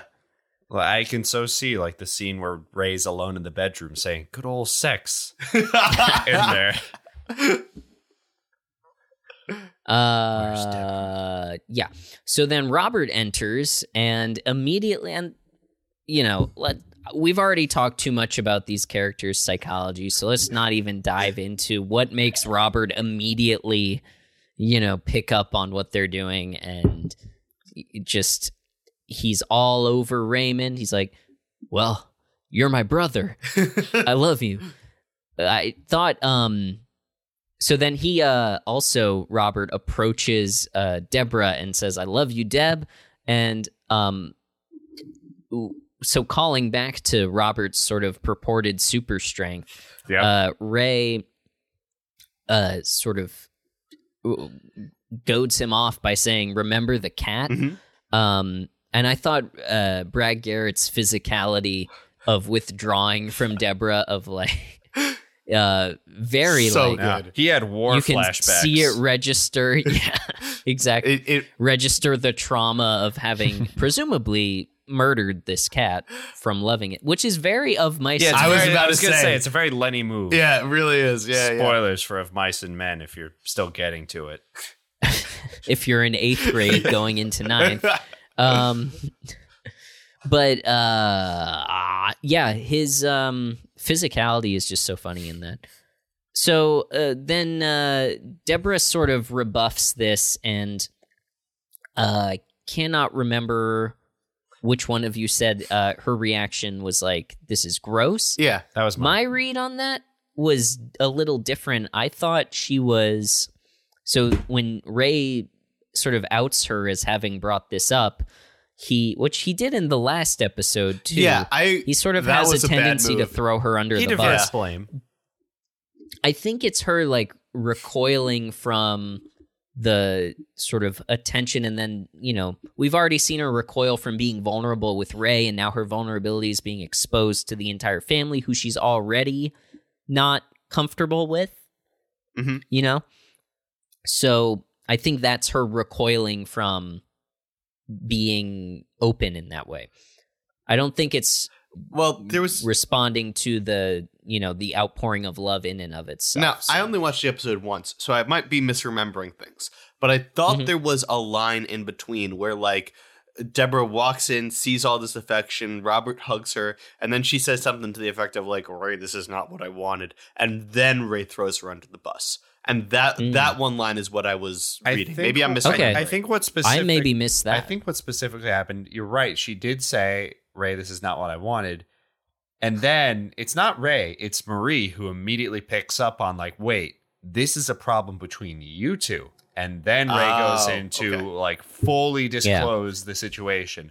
And Deborah's vulnerability to just her husband gets revealed to the entire family. Gotcha. yeah. So it's a combination of the two. Right, right. Well, uh, that costs Ray big time in my book. Mhm. He's was at a four. He's down to let's call it a two. I just it's so painful to watch him throw her under the bus. I'm like with that. you. Like I'm with you. That's a bad move. I'm bringing him to a three. Uh, I, I think he's pretty consistent with the other kind of shitty pulls in this episode. I don't think that's especially like that's. I don't think that's the worst thing Okay. he did in this episode. hmm That's a good point. Um, at any rate, we get sort of the out of the scene. Uh, Deborah mentions why is he leaving again? Is he following the Mets yeah, or something? Mets are going on a road trip. He's he's. Um, Yeah. He's got a plane leaving in two hours, and this took me out of it a little bit because obviously pre 9 11. that's we had a whole con- we watched it together. We had a whole conversation about like, wow, security adds a lot of time. Well, let's just make some assumptions. Okay, how long does it take to get to JFK from Lynbrook? Half hour. Ballpark. At, at like Half half, hour, hour. the worst. Yeah, it's really okay, close. Add 30 minutes to pack. Right. I don't think he's got a go bag at the ready, and she even says he still has to pack. So we're already at down to an hour. Yep. Well, Right? he's an hour at the airport. Yeah. Yeah.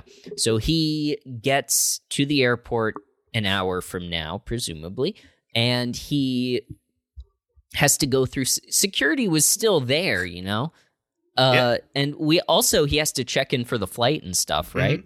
So let's give him like generously assume it's not busy 15 minutes to get to the airport. Oh, actually, maybe let's give him more time because he's assume is he taking a taxi? Is he driving? Is he parking? Mhm.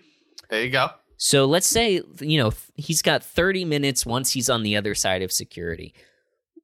They close the plane doors how long In before in '96, I'm not sure. Yeah. Not I Because now they close it like 30 minutes before Yeah. takeoff. I don't. I don't know At if it was like that back then. I'm not sure. I like how you're doing like a like a time like a step by step minute to minute uh breakdown of this. Um It's just I mean, very like it, it it's took cutting me it out close. Of It's You- cutting it it. close. It's cutting You it very close. You didn't add the extra two minutes for the reconciliation between Ray and Deb in the bedroom as well, for the for Right, the genuine kiss. Yeah. and the Yeah. "I love you" and, And the, the best moment bed. in the episode Yeah. where Let's say he has 25 minutes from you know through security. He has to get to the gate 5 minutes. Assuming they close the doors 10 minutes before takeoff, that gives him very little leeway. I'm not I'm not happy for Ray, you know, with this timeline. He's going to be stressed out at least, rebooked at you know, someone someone listening is like gonna be like is either currently or will like be in charge of writing future SAT questions, and one of them is gonna be Raymond had two hours to get to his plane. If he lived thirty minutes from the airport Yeah. and spent if two it was minutes pre 9 Yeah. 11 imagine pre before before the shoe thing. You don't need to worry about that anymore. Yeah, you didn't have to take off his shoes. Yeah. ugh, I don't know. It just took me No, out I- of it. I, was like, me my my takeaway was honestly like before 9-11 it must have been a much easier time getting to the flight that's what my thought was in, initially uh but yeah i mean Yeah. that's Yeah. also true wait what did you say? I say don't know. Regardless, Sorry. we're in Raymond's bedroom. Regardless, He is packed up and ready to go. And right before he leaves, oh wait, sorry. Can I just? oh, I had sorry, one did more you have another note thought? about the previous scene. oh yeah yeah that Oh, is oh, not oh, plane related. sorry, the yeah, the, go the for it. previous non-plane scene It's not plane related. So, um, I just wanted to point out that after they find out that Ray asking them about expressing affection is for Deborah's sake, they drop it immediately. very That is true true. very very true point they cannot maintain that for their own sake, and they don't. I don't know if it's a lack of value or it's not wanting to be like they can do that for Ray. They can't do it because it's an inherently good thing to do. yeah I think that's like a cognitive dissonance thing of they thought Ray expressing this like concern about a lack of affection was a reflection of them. And so they don't see themselves that way and so they're trying to correct it. They don't, you know, that effect isn't happening when it's about Deborah. and thus the name of the show makes even more sense where it's everybody loves Raymond and thus everybody hates everyone who is not Raymond. Such as Yes. chris. And Deborah. Yes. I- I- in regards that the entire rest of the main cast don't really get along with each other they're here Yeah. all for Ray because everybody loves Ray right but they all don't like each other mm-hmm. Right. Or they don't see value in engaging with each other beyond as it pertains to Ray, yes which is really, you know, fucked up. And we've already dove way too deep into the psychology of I, this. I, so I wonder if we send this to uh, like a prestigious university, if we'll get honorary degrees in psychology. I think we'll get honorary degrees in Raymond. I think we Even already got those in the bag. Even That's better. easy. All right, we made those before we started. We had some Debrology. pieces of printer paper. exactly yeah printer paper. Um, okay, so Ray goes upstairs, he's packing. He uh then he's about to leave and he looks at the bed and he does just a, a terrible job of yeah making he it. is fucking up that bed How- yeah How have you never made a bed before? Like you're almost what 35 years old. Something How like you that. never made a bed in your life? Yeah, it was you're you're Like, hun- come on. I thought that too. I thought that the that the joke was gonna be Deborah going in and being horrified by the crime against humanity that he has done That- onto this it, bed. It also displays kind of maybe a set of low expectations for Ray. It's True. not that the bed was poorly Yeah. made, it's that the bed was made. That's Mhm. it. Fair or point, at least point. he attempted. I don't think he fully made the bed. I think he started the bed, Yeah. if anything. he didn't talk but yeah, anything. so Deborah yeah, Deborah comes in and is sort of watching him from the doorway, and she clearly appreciates the effort and sees that he's doing this because he wants to make up for not showing her that he cares. He's showing that he cares through this small way. Um, I think that uh she's value like we were talking about nonverbal communication before. I think she's interpreting this as him showing that he cares. So I think this is a good move by Ray in just as far as making the bed goes. But I think when they sort of talk about it, I don't think he at first absorbs the lesson hmm and he seems just relieved that he doesn't have to change at first. Like as long as he keeps doing these small things, Deborah will be fine with it. I think it really redeemed. like if that was the conclusion that they ended the episode off of, I would be like, fuck Ray, he's a one, he should die. I'm glad he's presumably the character is rotting in hell. Does But Ray the die at the they- end of Everybody Loves Raymond? You will find out. I guess uh, we gotta We stick don't to know. the finale. That would be a plot. That would be a tone change. Holy shit! Well, we know so body count one at this point, Leo. Le- Rest Um, in peace, Leo. Yeah. rest in peace leo Um, but then Ray comes back and he learns the lesson and he says, I love you, Mhm. and seems to mean it, which is great. So, and then, of course, like the comedic moment at the end of the episode is her then, because at, I don't think we explicitly Mhm. said this, but when they're expressing like why he doesn't feel comfortable doing this, he says he's afraid that someone's going to laugh at him. He's afraid of being vulnerable in that way. Mhm. Um, And so, so the choice to have Deborah then laugh at him Laugh at is his really funny. It's it's really it's a beautiful little twist on this whole kind of development. Yeah. and also in a weird way kind of like self explains the reason why this con there may not be continuity in future episodes where they had this talk and it's more about the nonverbal love. So ray's not going to just start saying i love you because of this episode I don't know. We'll have to see as it moves forward. I thought it wasn't so much about verbal versus nonverbal. I think it's just generally about him showing that Affection, he cares and yeah. But um I think I you can read her laughing and this is the way I'm choosing to interpret it um as sort of just a release of tension Mhm. more yeah than anything. you know that's that's fair um or at least that's how I would rationalize it as like a natural response to the scene because I think if you look at it that way it makes sense like with her character arc in addition to just being a good way to end the episode comedically you know what I mean Mhm. i know what you mean 100%. so uh yeah I think it it works and I like that they ended on that sort of release of tension but um then of course we have like the the what do you call the the end of a like not the the opposite of the cold open what do you call that the warm hot close. close. yeah the hot Yeah. close the Uh, post credit so we go to the hot close yeah. the hot close of Ray calling from uh the road and he's on the phone uh and he's saying that he loves the other person on the end of the phone and that he's going to be saying it a lot more often. Uh and then of course they reveal that he's talking to one of the kids. Yeah. So uh I think I thought it was a You funny know. bit. I thought it was it. a it was funny, yeah. yeah. I'm just I would have appreciated it if, you know, for my own sake, they had shot an uh, extended ending where he then tells Deborah the same thing because I want to believe that he learned from this. But they want to end on a joke. Really? Yeah. Yeah. I know, but like for I, I want to read the novelization of this episode where we find out that he then wrote Deborah a postcard where Yeah. he was like, Deborah, I love you, and I'm gonna be saying it a lot more often. Adam, I, I I I love that idea. I also need you to recognize that Everybody Loves Raymond is not like a Nicholas Sparks book. I don't think it's meant to be like this big romance overarching thing of like the it's not a husband falling romance in thing. love. It's a yeah. It's a learning thing. it's a learning thing. Yeah. That's exactly right. I want to um, give you a little insight into what I spent my afternoon doing. So Uh oh.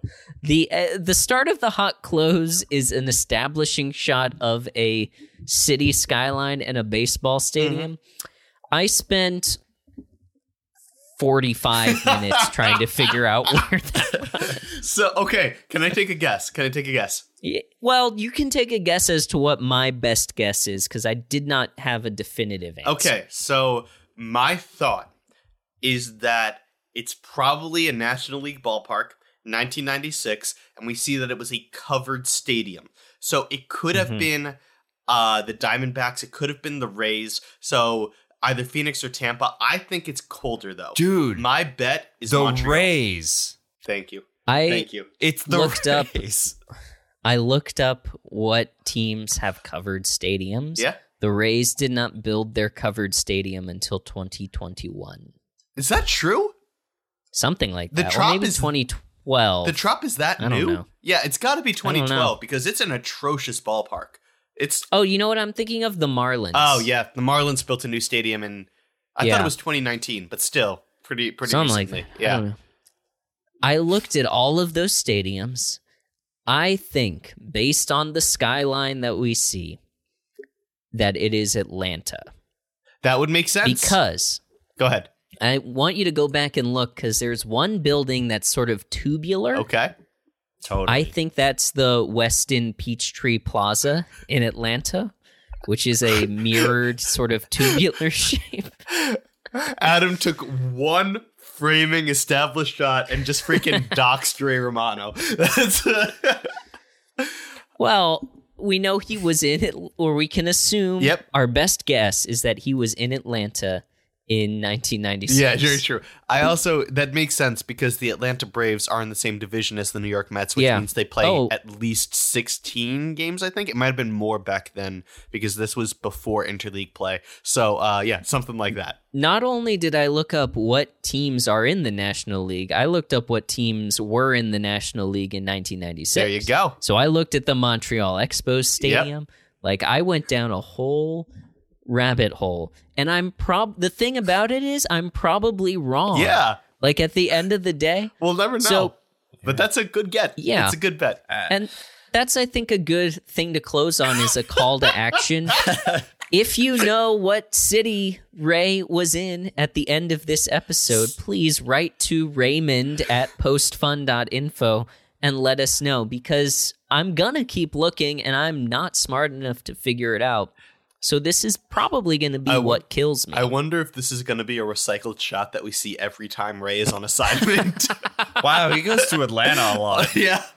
Adam, I appreciate your commitment to a, a low standards podcast as you spend Mm-hmm. most of your time figuring out how to dox Ray Barone. Yeah. It's not a dox thing, it's more of a where in the world is I love it. sort of I freaking love it. All right, guys. I think that does it for this episode of Everybody I Loves so. Everybody Loves Raymond. Thank you guys so much for watching. Please remember to subscribe on whatever podcasting forum you're listening to us on right Can now. they subscribe? Can they? I To- think so. so- They can't. Two things, two notes. Yeah. Not a video podcast, so they can't watch it. Other note: Yes, they can subscribe on Spotify and Apple and wherever you get your podcasts. I don't know. You know, I think we're, we're we've submitted to Amazon Music. So if you're 95 years old, check it out there. Who the fuck is listening to Amazon Who the, who the hell is is listening to podcasts on Amazon Music? Yeah. Um, yeah, and also please remember to send all questions, all uh shit what- Remembrances? remembrances. I forgot the name of the thing. Rem- send all questions, all remembrances, all hate mail to Raymond at postfun.org. And I think that's it for this week. So there's just one last thing to say our classic sign off.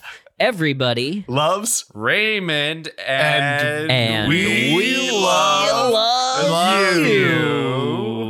you. See you next time. All right then. Deborah! Deborah. Can't do it. I'll get it eventually.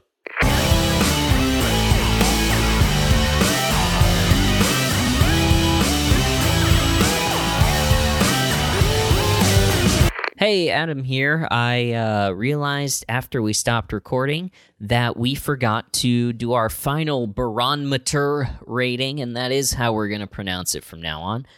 Mike gave Ray a 4.5 at the end. He believes that there was some genuine change happening, but it will probably be thrown away at the start of the next episode. Alex had him at a 4. Uh, he felt that Ray had a rough episode, and his recovery at the end was not enough to bring it up. I also had him at a 4. I do think he learned his lesson, but the man is such a haunted house inside that I cannot, in good conscience, rate him highly. So that averages out to a 4.2. A bit of a dip from last time, but still in the same ballpark. So we're looking forward to evaluating Ray. Until then, remember everybody loves Raymond and we love you.